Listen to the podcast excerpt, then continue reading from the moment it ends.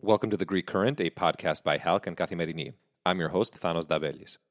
This week, Sinan Oğan, the nationalist kingmaker who came third in Turkey's elections, endorsed President Erdogan. Having won just over 5% of the vote in the first round, his voters could hold the key to victory on Sunday in Turkey's runoff for the presidency. In the meantime, Turkey's opposition leader Kemal Kılıçdaroğlu is in the fight of his life, and the question remains whether he has a path to victory. Expert Sinan Ciddi joins me to look at this latest development and how it could impact the election results. We also break down why Erdogan's better than expected showing in the first election caught Turkey observers by surprise and what the Turkey watching world should learn from this. Sinan Ciddi is a non resident senior fellow at the Foundation for Defense of Democracies, where he contributes to FDD's Turkey program and Center on Military and Political Power. He's also an associate professor of security studies at the Command and Staff College Marine Corps University and Georgetown University School of Foreign Service. Sinan, great to have you back on the Greek Current. Hi, Thanos. Good to be back again. Sinan, how should we read into this latest endorsement of Erdogan by Sinan Oğan? Does it effectively seal the runoff election in Erdogan's favor? So we'll have to see until Sunday. This is uncharted territory. We've never had a runoff before in Turkey, so we don't actually know, you know, if a small party which got just about 5% of the national vote, if that person or the leader of that party declares their sort of support for any particular candidate, in this case, Mr. Erdogan, then does that necessarily mean those voters are going to go to the box this time around on Sunday and vote for Mr. Erdogan? It's unclear. So some of my colleagues, and I might be included in that sort of bunch at this point in time, suggest that this may not altogether matter that much on Sunday, right? Regardless of what Mr. Oğan is essentially signaling. Or on the opposition side, Mr. Uh, Kılıçdaroğlu has reached a sort of settlement and signed a pact with another nationalist party got even a lower percentage vote than Mr. Oğan, specifically the Victory Party of Ümit Özdağ. You know, it, it doesn't necessarily follow that voters will just listen to those two leaders of the small right wing parties and go and vote for the patron of choice. We'll just have to see. I mean, it could just be a turnoff. We just don't have enough data on this. My inclination is to think at this point, it doesn't really matter. And I say that because I think voters are going to go on Sunday, right? They will have a ballot in front of them with two photos and two names. One will be Erdogan and the other one will be Kılıçdaroğlu, and they will just have to make a choice. Now, to what extent will they be motivated by Oğan or Özdağ if they voted for them in the first round? We'll have to see. Speaking about Oğan, is this a case of him actually supporting Erdogan, or do you think he's simply seeing the writing on the wall and hedging his bets for the day after? So, from what I can see, and you know, Mr. Oğan has been a sort of low personality in the sense that he was never a sort of political high flyer, right? He's never had a tremendous following, and he's raised within the nationalist movement itself. And as best as I can tell, he is a political opportunist. He's trying to, as far as I can say, trying to see what he can exact for himself out of this. And after the first round, he basically said, you know, his support is up for anybody, indicating that he was willing to sort of entertain offers. So my understanding is, should Mr. Erdogan win, you might be right in the sense that he's seen the writing on the wall. But the question is, is he going to get something out of this? Has Mr. Erdogan promised him anything? In his support speech that he gave to Erdogan the other day, he indicated that he's not in it for anything or office or spoils or anything. But I don't necessarily know that's true. We'll see. It depends. You know, my understanding is he would want something in return for his, you know, kiss the ring kind of approach and throw in his support for Mr. Erdogan. Sinan, you mentioned how it's difficult to make predictions on what you know voters will actually do come election day. But the nationalist turn that we're seeing both Kılıçdaroğlu and Erdogan take leading up to Sunday is bound to have an impact on Kurdish voters who are crucial in these elections. Do you think that this could sway them in one way or another? Yeah, sure. So I initially thought that if, you know, especially on the Kılıçdaroğlu side, this pact he has reached with Ümit Özdağ, another former MHP operative, right, far right nationalist actor. That pact that they signed and was released yesterday or today says that Kılıçdaroğlu, should he be elected president, supports Özdağ's proposal for the appointment of unelected mayors in provinces specifically, you know, that are Kurdish, or they're a little bit more ambiguous in the language. But Article 4 of that pact suggests that Kılıçdaroğlu is okay with appointing caretaker or unelected mayors in places which have succumbed to sort of terrorism. right? So that essentially means that, you know, Kılıçdaroğlu is okay to have sort of the Kurdish sort of mayors that are aligned with the Green Left Party now to be removed and put in with appointed men. Now, what does that do to the Kurdish voter mindset? Do they choose between the lesser of two evils? Because they're certainly not going to vote for Mr. Erdogan in large swaths. But you'd have to be disappointed as a Kurdish elector, or if you're a senior member of the Green Left movement, such as Selahattin Demirtas, seeing Kılıçdaroğlu engage in this sort of whiplash slide to the right. It does, in my view, have the potential to turn off a lot of Kurdish voters. But on the other hand, I saw Pervin Buldan just a few moments ago basically address her sort of supporters, another senior leader of the Green Left movement, saying that, you know, until Erdogan's gone, we need to vote against whoever it is, and we can settle that score, as in deal with any sort of nationalist sentiment in a cultural camp after the fact. I don't know. I mean, it depends. I mean, some people just maybe turned off and say, I'm not going to vote for anybody. Previously, Kılıçdaroğlu had drawn a line in the sand about inclusivity, about diversity. You know, essentially from LGBTQ to migrants, whatever, they had an inclusive approach. Now, in the last 10 days or so, they've veered sharply to the right. Several things come out of that. One is his inconsistency, right? I mean, what are voters to believe? I mean, what, where does the CHP or the coalition all stand? I don't know. That's one. Two, it looks desperate. I mean, I don't know who the coalition or the strategy team is, but, you know, in the last 10 days before an election, they've essentially said to him, here's a Hail Mary pass, abandon all your inclusivity speech, veer hard to the right, because that's what got Erdogan ahead in the first round of balloting. It looks desperate. And I don't know if necessarily people believe it. But also on the third, what about liberal voters in the American sense, right? People who espouse a strong rule of law, democratic based governance.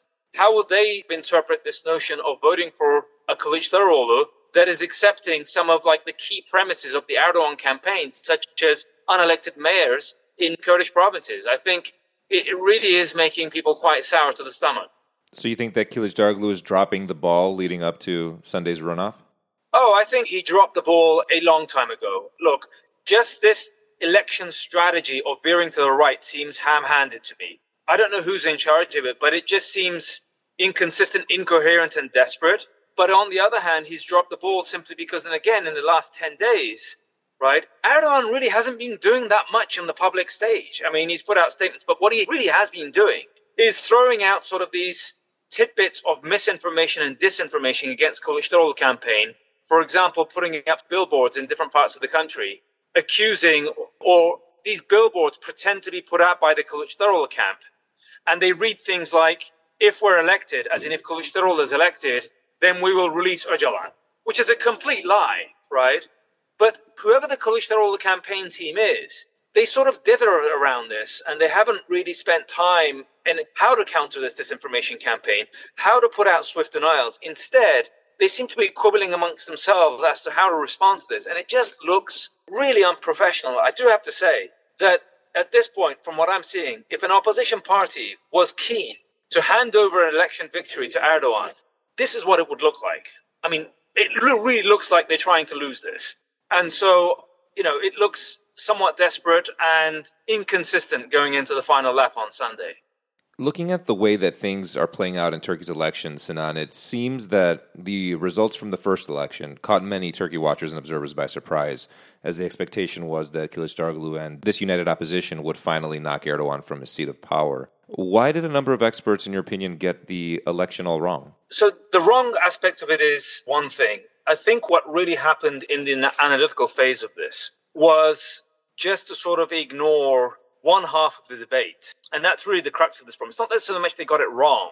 Anybody can get it wrong. You know, I got, for example, the issue of the S400 in 2019 wrong, as in I was fully expecting that the Erdogan government would not go ahead with the S400 purchase and this would just be essentially a bluff, as with their attempted purchase of the Chinese system back in 2010. But I got it wrong. The problem is, not only did some analytical sort of colleagues get this wrong, but they essentially railroaded over, right, abuse that suggested that there might be structural impediments to essentially Erdogan losing this election, or if he did actually lose it, then actually leaving office peacefully and transferring power.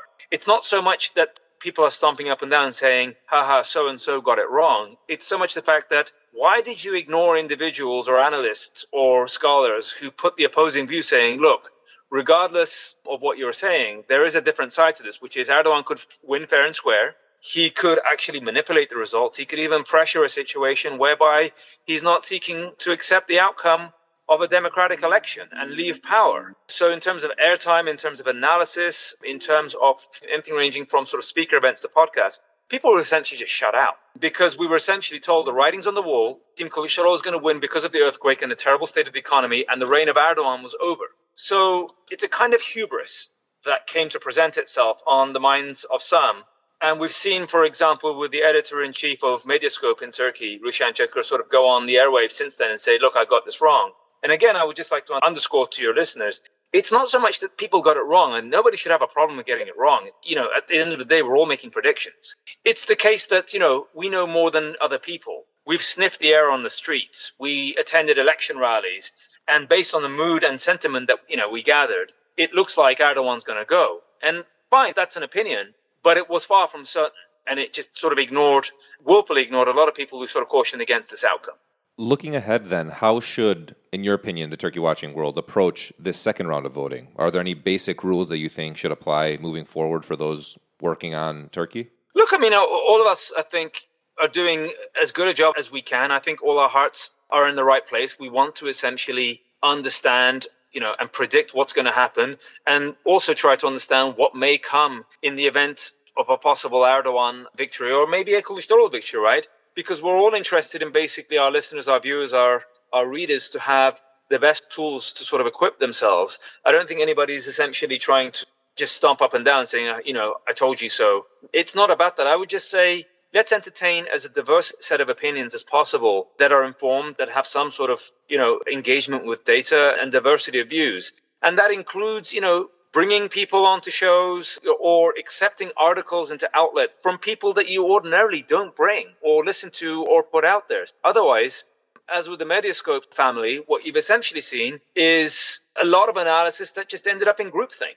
And it actually, from that sense, Medyascope has a huge domestic following inside of Turkey. It also shapes public opinion and the disappointment that ensued from the first round of voting that expected Kılıçdaroğlu to sort of landslide over Erdogan. And when that didn't come about, I think it really exacerbated and sort of entrenched people's disappointment. It made them feel that much worse off because expectation was so unfairly raised. I think people just should exercise a bit of caution and try to include as much of a diversity of opinion as possible in their analysis.